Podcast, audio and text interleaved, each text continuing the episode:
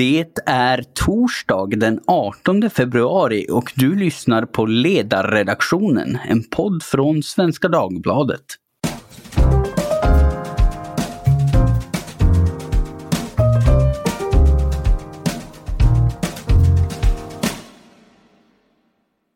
Jag heter Jesper Sandström och idag ska vi prata om Hyresgästföreningen. Eh, föreningen har varit lite i blåsväder de senaste dagarna sedan det framkommit att ingen av dess regionchefer själva bor i hyresrätt utan har höga löner, vidlyftiga förmåner och bor i dyra villor. Och det är väl i sig inget konstigt eller något att kritisera att höga chefer tjänar bra och bor fint. Men det skorrar lite i sammanhanget att föreningens egen medlemstidning återkommande skriver med kritisk ton om faktumet att olika makthavare väljer att inte bo i hyresrätt. Och det är också intressant i sammanhanget att en stor del av föreningens intäkter kommer från en avgift som tas ut av icke-medlemmar som hyresvärdarna är skyldiga att baka in i hyran. Den får alltså inte redovisas separat. Men kanske är den här introduktionen eh, lite ont och ogint förtal. Det kan väl mycket väl vara så att Hyresgästföreningen bidrar med en stor och viktig samhällsnytta bortom ibland tveksam argumentation och avgiftskonstruktioner som för en lekman kan se lite märkliga ut. Det är vad vi ska försöka få klarhet idag i, i alla fall. Eh, vad är Hyresgästföreningens roll och mening i samhället och är de avgifter som föreningen tar ut skäliga? Uh, och med mig för att rota i det här så har jag två i ämnet insatta personer. Martin Hoverberg, chefekonom hos just Hyresgästföreningen. Hej Martin! Tjena, tjena! Och eh, Tobias Samuelsson, verksam vid tankesmedjan Timbro, som har skrivit granskande reportage om Hyresgästföreningen i Timbros nätmagasin Smedjan. Hej Tobias! Hej, kul att vara med! Kul att ha er här båda två. Ja, om vi börjar lite stort, brett och förutsättningslöst här Martin. Varför är Hyresgästföreningen viktig? Vad är föreningens roll och syfte och lever den upp till det? Ja, precis. Det är en stor och bred eh, fråga. Eh, det är nästan vi börjar för hundra år sedan när hyresgästerna går samman eh, i just hyresgästföreningar för att skydda sitt kollektiva intresse eh, gentemot hyresvärdarna. Det är i grund och botten det det är. Det är en intressegemenskap som har eh, konstruerats och skapats under hundra års tid och byggts upp till vad som idag är Hyresgästföreningen. Mm. och i grund och botten så kommer det från en insikt av att hyresgästerna har ett gemensamt intresse och enskilt så är hyresgästen den svagare parten i den partsrelationen, hyresgäst-hyresvärd.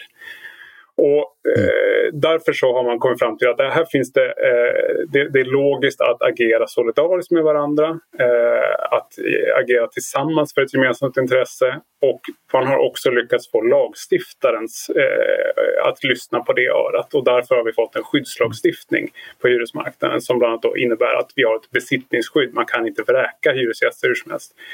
Men också då ett bruksvärdessystem och ett förhandlingssystem där man ser till att det finns ett ekonomiskt besittningsskydd. Att man inte kan bli vräkt genom att man får en eh, plötslig hyresökning som man inte klarar av. Så allt detta kommer från insikten om att en hyresgäst någonstans är den svagare parten som är skyddsvärd. Och därför finns det också en organisation, Hyresgästföreningen, som, som skyddar dessa intressen. Eh, ja, och Tobias, vad, vad, säger du när du hör Martins beskrivning här? Har han rätt eller har du något att invända emot? Ja, men man kan väl säga mycket om Hyresgästföreningens historia, men om man ska prata om vad det är idag så eh, pratar ju Hyresgästföreningen gärna om sig själva som någon form av allmänintresse. Um, men jag skulle vilja säga att Hyresgästföreningen är ett väldigt välfinansierat särintresse för personer som har lyckats få ett förstahandskontrakt. Um, och jag tror att mycket av organisationens problem ligger i att man har pri privilegier som är viktigare att värna än en välfungerande hyresmarknad med hyresrätter för människor som behöver det. Ja. Eh, och till, till, till exempel vad då? Vad, vad, är, vad är det för sådana privilegier du ser? Man kan ju dels eh, nämna formella privilegier. Eh, Hyresgästföreningen har ju ett förhandlingsmonopol och förhandlar ungefär 90 procent av alla hyror i Sverige. Och som du nämner här inledningsvis så debiterar man ju också en förhandlingsavgift för det här på 12 kronor i månaden för alla hyresgäster. Det är ju någon form av kollektivanslutning. I teorin är ju den här avgiften frivillig. Men som du också nämnde så har ju hyresvärdarna inte ens möjlighet att debitera den här avgiften separat utan den måste bakas in i månadshyran. Eh, så man har i princip satt i system att dölja och att inte vara transparent med att eh, väldigt många hyresgäster som inte är medlemmar betalar ändå för Hyresgästföreningens verksamhet. Och det kan låta som ganska lite pengar med de här 12 kronorna per hyresgäst och månad. Men det handlar alltså eh, om ungefär 215 miljoner kronor om året som finansierar Hyresgästföreningens verksamhet. Vilket såklart gör att man kan bedriva mer politisk opinionsbildning och lobbying. Um, men sen finns det ju också informella uh, privilegier som jag har skrivit en del om och det är ju Um, och det är att mycket finansiering i Hyresgästföreningen kommer från kommunala bostadsbolag och det är ju ingen naturlag utan uh, men däremot så finns det ett lagkrav på att allmännyttan ska bedriva bostadssocial verksamhet. Uh, mm. Vilket är något som är väldigt viktigt skulle jag säga, särskilt i utsatta områden. Det är inte sällan hyresrätten är den vanligaste boendeformen och den som äger bostäderna har en möjlighet att utöva ett positivt inflytande i det här området. Men det som många kommunala bostadsbolag gör är att man betalar Hyresgästföreningen för att sköta den här verksamheten. De får ja. gratis anställda, lokaler eh, och så vidare.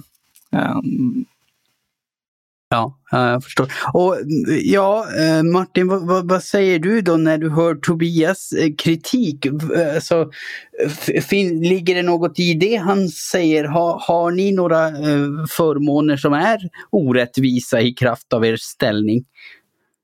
Alltså lagstiftaren pekar ut en hyresgästförening Mm. Eh, och i praktiken så har det blivit Hyresgästföreningen men det finns ingenting som hindrar att man om man är missnöjd med Hyresgästföreningen går samman och bildar en alternativ förening. Så har faktiskt till och med skett i vissa kvarter där man har varit missnöjd med Hyresgästföreningen och förhandlat. Eh, eller ett visst hus eh, kan det vara till exempel. Och så kan man dessutom mm. träda ur den här förhandlingsordningen om man så önskar. Om man inte vill bli företrädd utan vill ha en, en egen relation till fastighetsägaren på hyran. Så att, eh, det finns de möjligheterna. Men i praktiken så har det blivit Hyresgästföreningen för att eh, merparten av landets hyresgäster har menat på att nej, men det här är en organisation som, som jag vill vara med i. Eh, inte merparten av, men merparten av alla som har gått med i en hyresgästförening har landat i att ja, men det är Hyresgästföreningen eh, jag vill bli företrädd av. Så att vi har inte fått eh, samma situation som vi har på Eh, arbetsmarknaden där vi har flera olika organisationer och man har organiserat sig efter olika typer av principer. Utan här har vi en stor och stark hyresgästförening för att man, man har sett nyttan med det. Det finns ett gemensamt hyresgästintresse här som måste skyddas.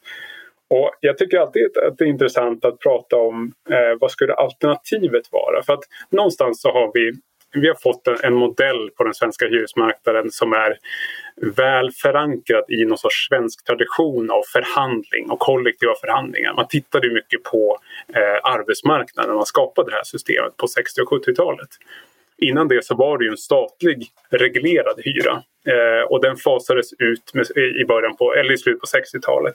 Eh, och istället trädde då in det här bruksvärdessystemet och sen 1978 då kom eh, hyresförhandlingslagen. Eh, och, mm. och, och sen dess har man egentligen haft det här systemet på plats som den eh, ungefär är idag med vissa justeringar längs vägen.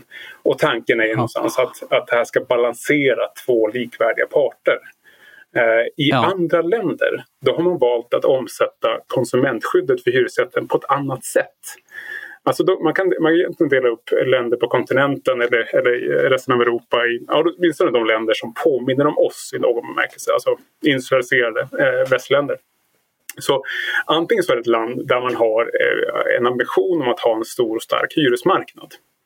Då kan vi ta Tyskland som exempel. Eh, där finns det ganska mycket regleringar. Det finns mycket statliga regleringar om hur mycket hyran kan förändras eh, från en dag till en annan. Eh, det är ganska starkt besittningsskydd i Tyskland, det vill säga det är inte så himla vanligt med tidsbegränsade kontrakt utan det är tillsvidare kontrakt precis som i Sverige.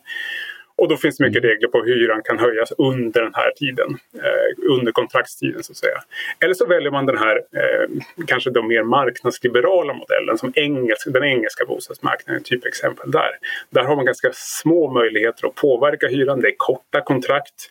Det är lätt att avhysa en hyresgäst som man vill bli av med av olika anledningar. Och då kan man säga så här, den engelska hyresmarknaden den är också mindre för att folk vill inte bo under sådana omständigheter. Folk söker sig till trygghet på bostadsmarknaden. Eh, och i de länder då där man inte har erbjudit det, ja men då är inte hyresboendet ett fullgott boende för särskilt många. Sen finns det ju alltid utrymme för att ha en spotmarknad för de behoven och sådär. Men just det där långsiktiga boendet, då är inte hyresboende konkurrenskraftigt på sådana marknader. Utan då, då, krävs ganska mycket regleringar. Fredrik Kopsch som har skrivit den här rapporten för Timbro alldeles nyligen om bruksvärdessystemet. Han har ju också tittat på hyresmarknaden runt om i Europa och det finanspolitiska ramverket, eller finanspolitiska råd, rådet. Och när han gjorde det, då fann han att mer regleringar ger större hyresmarknad. Sen kan man inte reglera hur hårt som helst för då finns det såklart ingen som vill, är villig att tillgodose det där utbudet. Men den där balansen kämpar vi alla med som vill ha en stor hyresmarknad och det svenska systemet syftar till att hitta den balansen. Mm, ja, eh, men jag ska gå tillbaka till Tobias här. Va, va, vad svarar du Martin om han säger att men det är ju inte hela världen. Det är ju, det är ju fritt fram att välja för den som vill. Så att det, det finns ingen orimlighet i de här privilegierna. Va, vad säger man som svar på det? Nej, men, nej, men det är som, eh, som Martin säger, att alltså, det är ju en monopolställning som, som Hyresgästföreningen har. Det, det jag inte riktigt förstår det är ju varför man inte till exempel kan låta, om man, om man verkligen tror att människor vill vara en del av det här systemet, då kan man låta den här förhandlingsavgiften, om vi faktiskt ska stanna där, att den bör vara frivillig och att man kan vara transparent gentemot hyresgästerna som betalar för den här.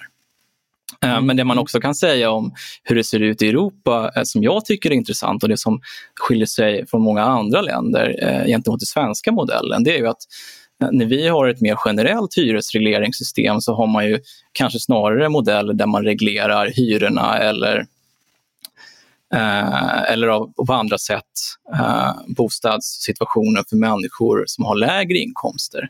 Det vi gör är att vi subventionerar ju människor också som har höga inkomster.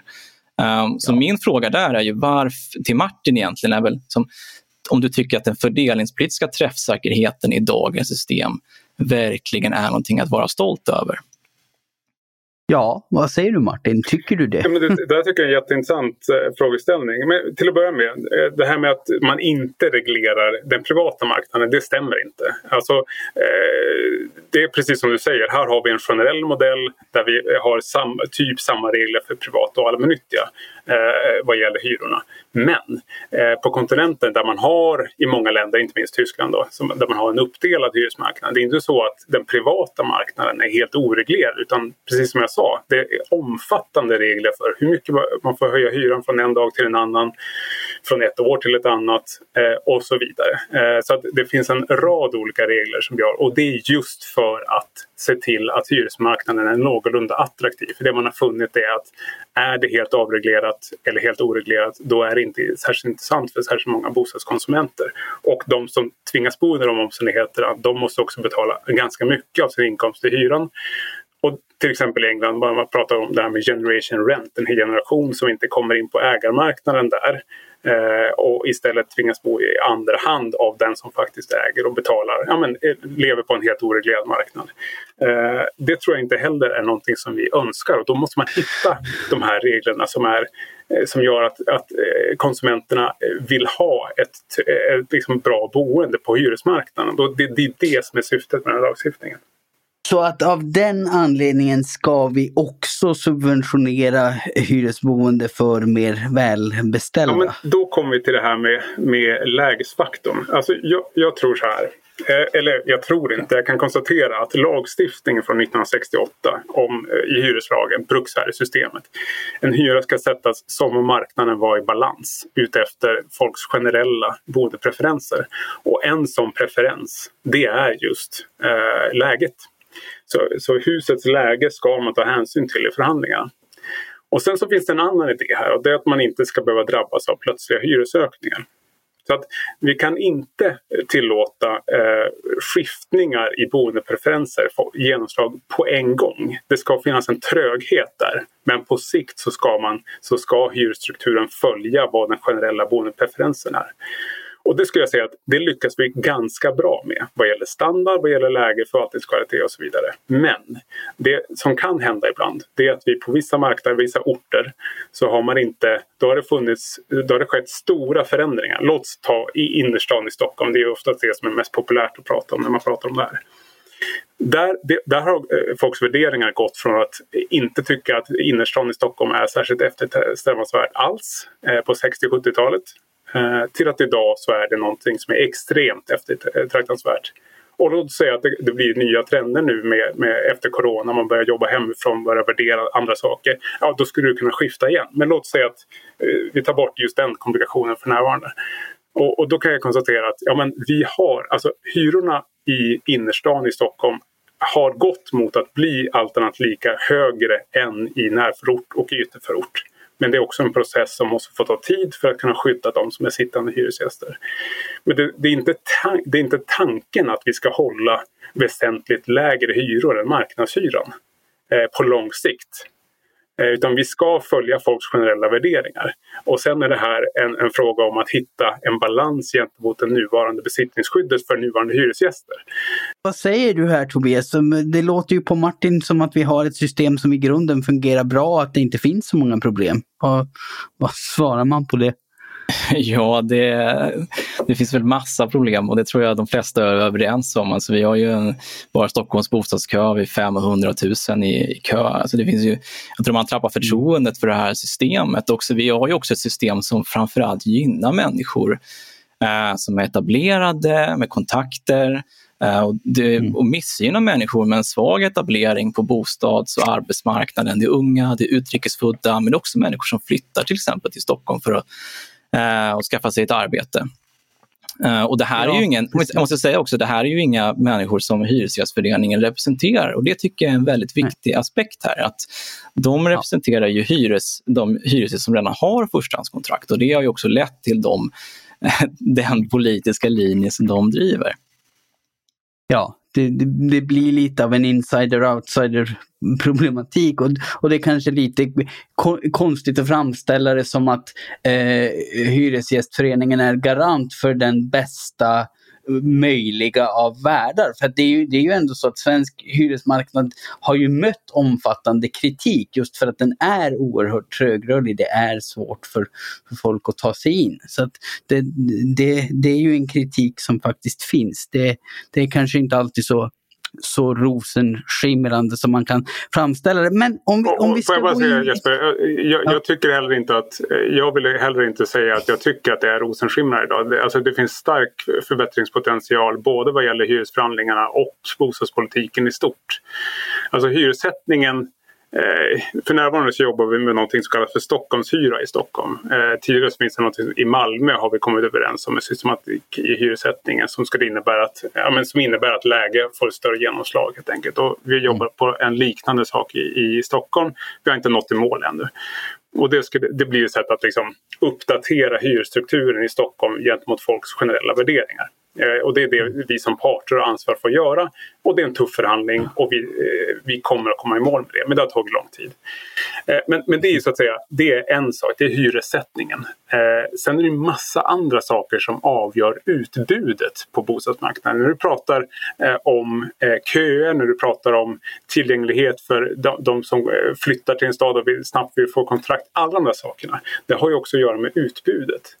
Det är klart att vi kan göra, eh, skapa enorm konkurrens om de ett fåtal kontrakt som finns. Eh, och därmed få till en större rörlighet, mycket större osäkerhet på bostadsmarknaden där vi byter ut ett hushåll mot ett annat. Men då har vi inte löst någonting. Utan vad vi måste göra är att vi måste utöka den totala kakan. Eh, det måste komma till fler bostäder. Och då har vi idag en, en markpolitik som inte förser oss med tillräckligt mycket med planlagd mark. Vi har en finansiering som, som upphör eller sinar i lågkonjunktur. Eh, och vi har ett skattesystem som missgynnar hyrt boende på eh, det ägdas, eh, eller eh, gynnar ägt boende på det hyrdas bekostnad. Alla de där sakerna gör att vi får inte tillräckligt med bostäder och särskilt inte tillräckligt med hyresrätter. Fixa det så kan vi parter på, på hyresmarknaden, vi kan göra vårt med hyressättning men det kommer aldrig kunna lösa hela problemet.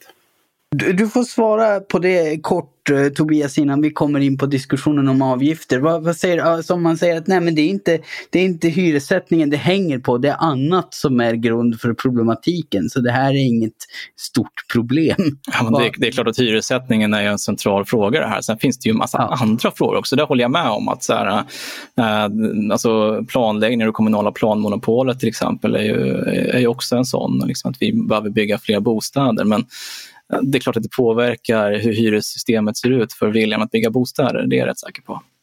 Ja, Jo, jo men så är det ju. Eh, om, om resurser allokeras på ett annat sätt på grund av hur hyressättningen ser ut, ja då, då påverkar det också byggandet. Men, men om vi då går vidare till att diskutera föreningens avgifter. Eh, som du påpekar i din senaste artikel i Smedjan, Tobias, så räcker ju Hyresgästföreningens medlemsavgifter inte ens till för att betala de anställdas löner löner utan föreningens ekonomi går ihop på grund av dolda avgifter såsom hyressättningsavgifter och så kallat bo, boinflytandemedel. Varför tycker du att det här är ett problem?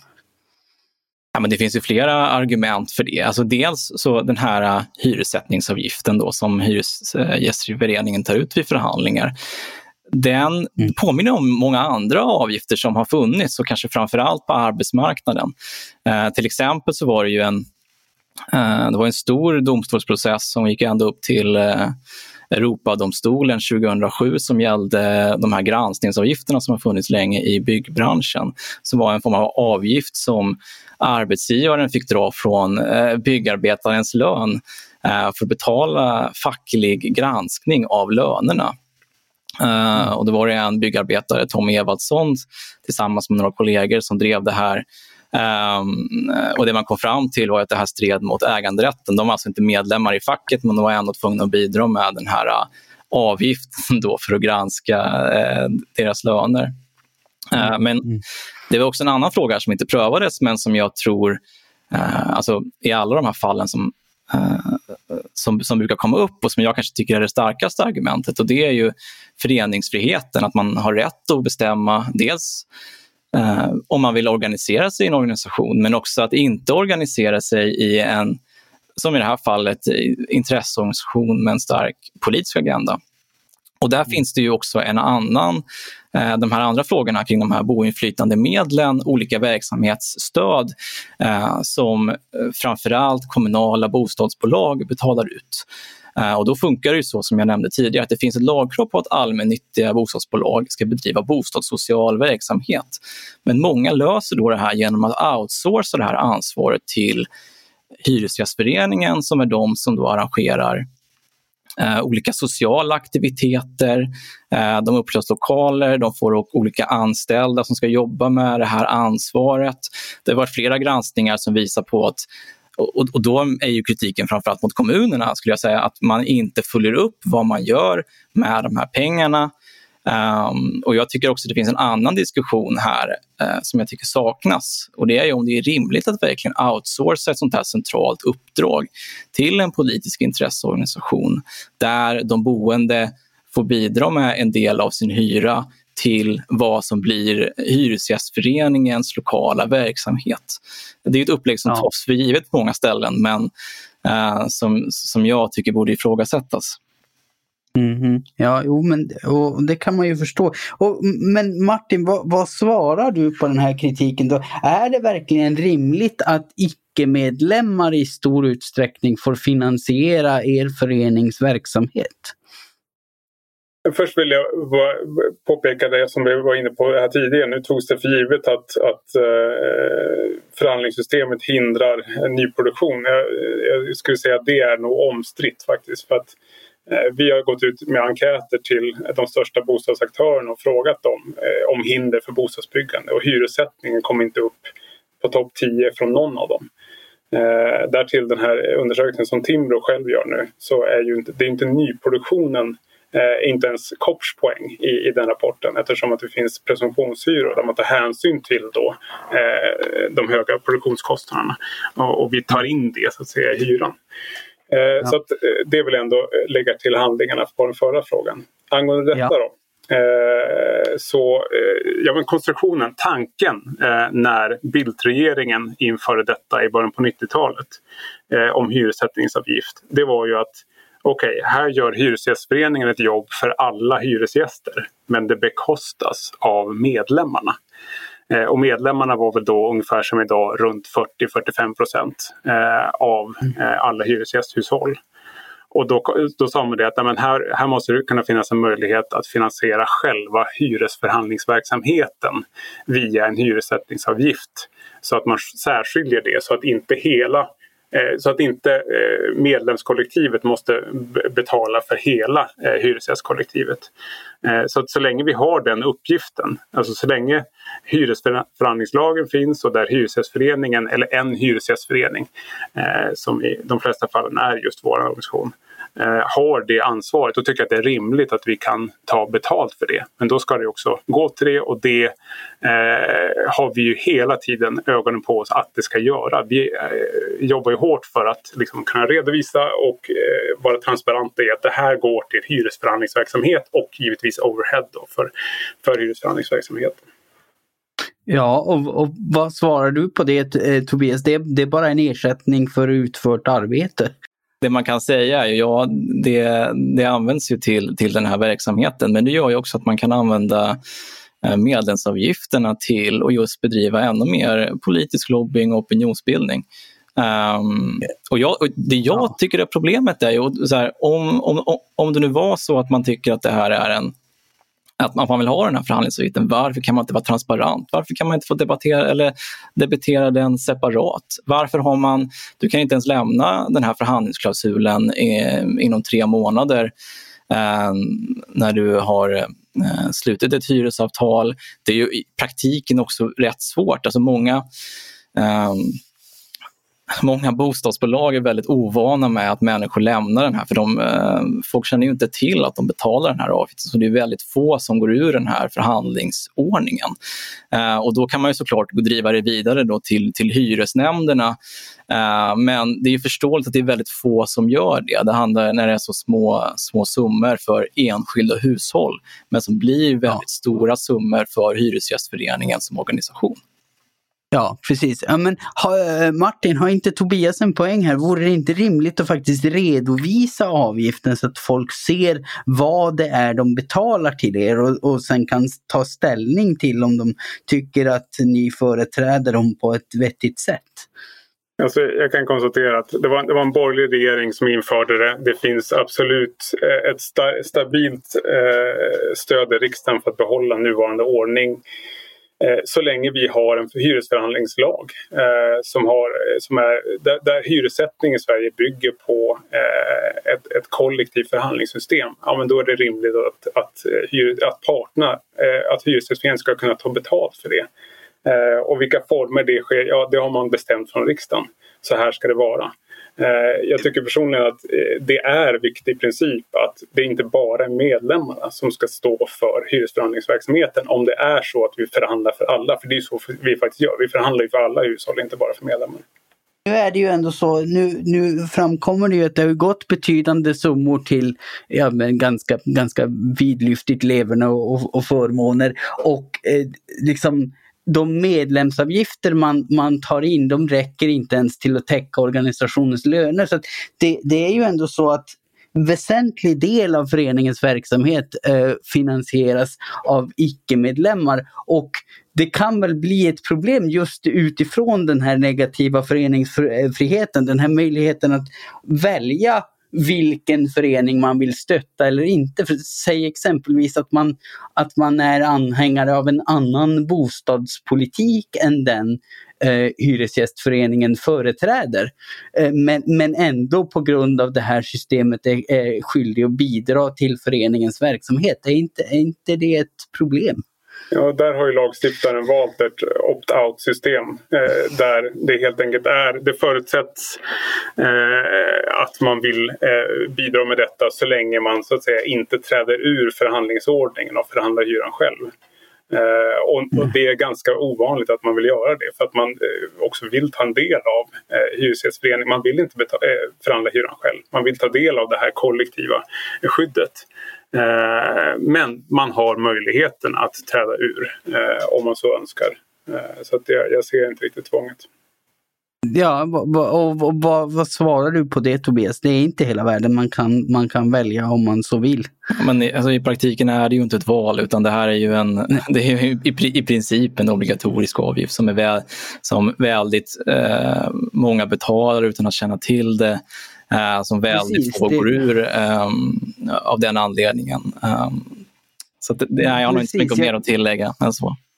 Nej, nej men precis och, och jag, jag, kan väl vara, vara, inne på samma linje att okej, okay, okej okay, om, om det nu är så att alla faktiskt vill betala den och att den skulle komma in oavsett. Ja, ja men redovisa den då för all del. Det, det torde ju inte vara något problem. För just, just det här med negativ föreningsfrihet är ju en, är ju en viktig sak. Det, det, är ju, det är ju viktigt att faktiskt aktivt kunna ta ställning till vilka föreningar man vill stödja och inte. Och det, det är problematiskt om eh, lagar är konstruerade så att, att man liksom man inte får klart och tydligt redovisat för sig var eh, de pengar man betalar in faktiskt går. Men därom lär vi väl fortsätta träta. Jag eh, hoppas i alla fall att ni som har lyssnat eh, känner att ni har en lite tydligare bild av Hyresgästföreningens verksamhet och bevekelsegrunder.